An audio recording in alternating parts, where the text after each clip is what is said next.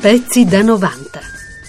Roma, domani e dopodomani si terrà al Teatro Valle Così e se vi piace, uno spettacolo del gruppo di cabaret napoletano La Smorfia. Grazie, grazie, Grazie, buonasera. grazie. Eh, non, non esageriamo. Eh, come diceva Sinatra, buon divertimento.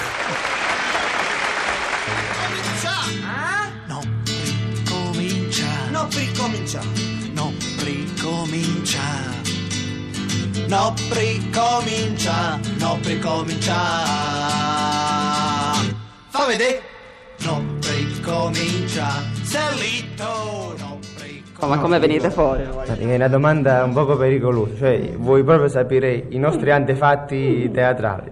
No, anche non teatrale, anche scolastici o lavorativi. Cioè, la questione Dividi. che lui fa tante storie c'ha vergogna, c'ha vergogna di dire che ha fatto per otto anni lo scaricante di Porto, non è riuscito ad avanzare di carriera e allora si è messo a fare l'attore proprio per disperazione. Niente, questo è- Ecco, cioè, io ho vergogna di dire questo anche perché so che poi gli altri dovranno dire quello che facevano loro, no? Ecco, per esempio lui che, che questo- Massimo cosa faceva? Eh, eh, io no- non vorrei dirlo anche perché sono, sono cose che riguardano la sua vita personale, fra l'altro sono cose anche abbastanza intime, quindi se vuole te lo dice lui. Io appunto bene o male me la cavavo con un mestiere onesto, no?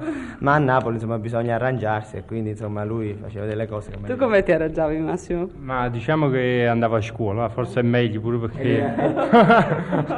e, e diciamo appunto sono andato a scuola fino a che non ho intrapreso sta, sta carriera, no? anche perché finendo prima la scuola, per questo venivo quasi sempre eh, bocciato a scuola, no? respinto. Pure proprio per- perché insomma, per, continu- per eh, mettere in pratica su questo disegno mio di, di fare l'attore, mentre eh, diplomandomi prima chiaramente sarei stato costretto ad andare a lavorare, no? E quindi invece niente, mi faceva eh, respingere a scuola per poter... Invece loro hanno pensato sempre che era per negligenza, e invece mo lo posso spiegare pure a mio padre che ci teneva tanto a questo fatto.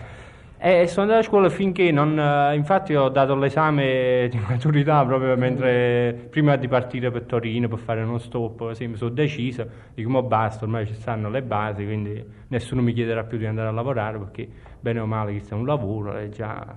E lui, senti, di lui non sappiamo. cioè, c'era stata una specificazione molto cattiva da parte di Massimo che portavo il caffè. Cioè, non, non era questo, non è vero, portavo No, solo l'acqua minerale. No, lo faceva, lui- gli faceva i caffè perché stava, lavorava dietro al bancone perché era già abbastanza grande per poter stare dietro alla macchina del caffè. ecco. Sì, pure che fa schifo il caffè a Napoli, ma sono pigliato un caffè a Napoli, come fanno a Napoli.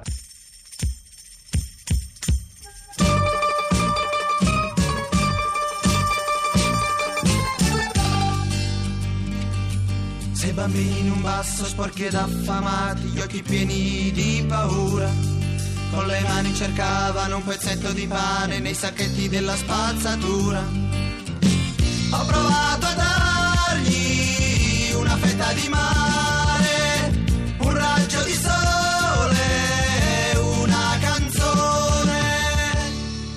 Noi testi non ce ne stanno, veri e propri testi, no? La gente che ci chiede la matrice dei nostri testi, notando una certa spontaneità e freschezza, no- non può essere te- Testi veri e propri non ce ne abbiamo, c'è un eh, canovaccio, così, un'idea di uno di noi che poi si va direttamente in scena così e si prova e il testo, cioè è l'ultima cosa, nasce alla fine, nasce sera per sera, così, a seconda anche molte volte delle reazioni del pubblico. Quando viene eliminato, chiaramente è una reazione abbastanza vivace del pubblico, allora da questo pensiamo di eliminarlo. Ecco, fammi un esempio, per esempio nello spettacolo di domani, no? Metti un pezzo qualunque. Da che idea è partito e come, come può venire sviluppato? Noi cominciamo con una pres- in un modo abbastanza particolare. Cioè, ci è capitato una sera di essere ospiti in un teatro a Torino e c'era appunto il gestore di questo locale che precedentemente aveva, c'erano degli attori in sala, si era messo d'accordo con, con loro, dice vabbè io vi chiamo a un certo punto, voi venite sopra a fare delle cose. E all'improvviso, mentre stava presentando, dice oh ma chi vedo in sala? Cioè, cioè, aveva finito di parlarci 5 minuti prima e si dimostrava sorpresissimo di notare questa persona in, in sala che naturalmente saliva e diceva no ma io non, non vorrei ma eh, si faceva pregare così e di qui subito dopo che dovevamo andare in scena noi abbiamo rifatto di sana pianta la scena mandando, cioè Massimo eh, va, va tra il pubblico e noi gli chiediamo di venire cioè tutta una cosa così ed è l'inizio del nostro spettacolo che è nato da una cosa così e fa abbastanza simpatica Napoli! al vicolo Scassacocci, un vicolo tranquillo e pacifico, come tanti. Scassacocci, un vicolo tran... un, un vicolo, dove la gente era intenta alle normali attività quali mangiare la pizza e suonare il mandolino, regnava incontrastato Don Gennarino Parsifal. Capoguappo bieco, cattivo, senza scrupoli. Io sono goffadente, sa. Ma nel quartiere viveva anche un giovane che sognava di prendere il posto di Don Gennarino. Era.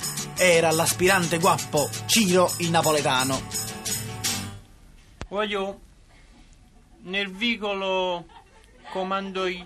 No, veramente io ho letto il copione e diceva che nel Lascia vicolo stare comanda come soltanto stava Don. scritto sul copione. Oi, Veramente. chi comanda nel vico? Chi comanda nel vico? Eh, Come infatti a Napoli case non se ne trovano assolutamente. che- Sì, ma mo c'è sto blocco dei fitti comunque che è ca- ca- capo napolitano e che è convinto che il blocco dei fitti è una malattia nuova. Eh sì, sì perché, perché chi lo va dal proprietario, no? Domanda il prezzo. App- appena sente un fitto rimane bloccato. Sì, ci stanno un sacco di gente ricoverata con blocco dei fitti a Napoli, una cosa...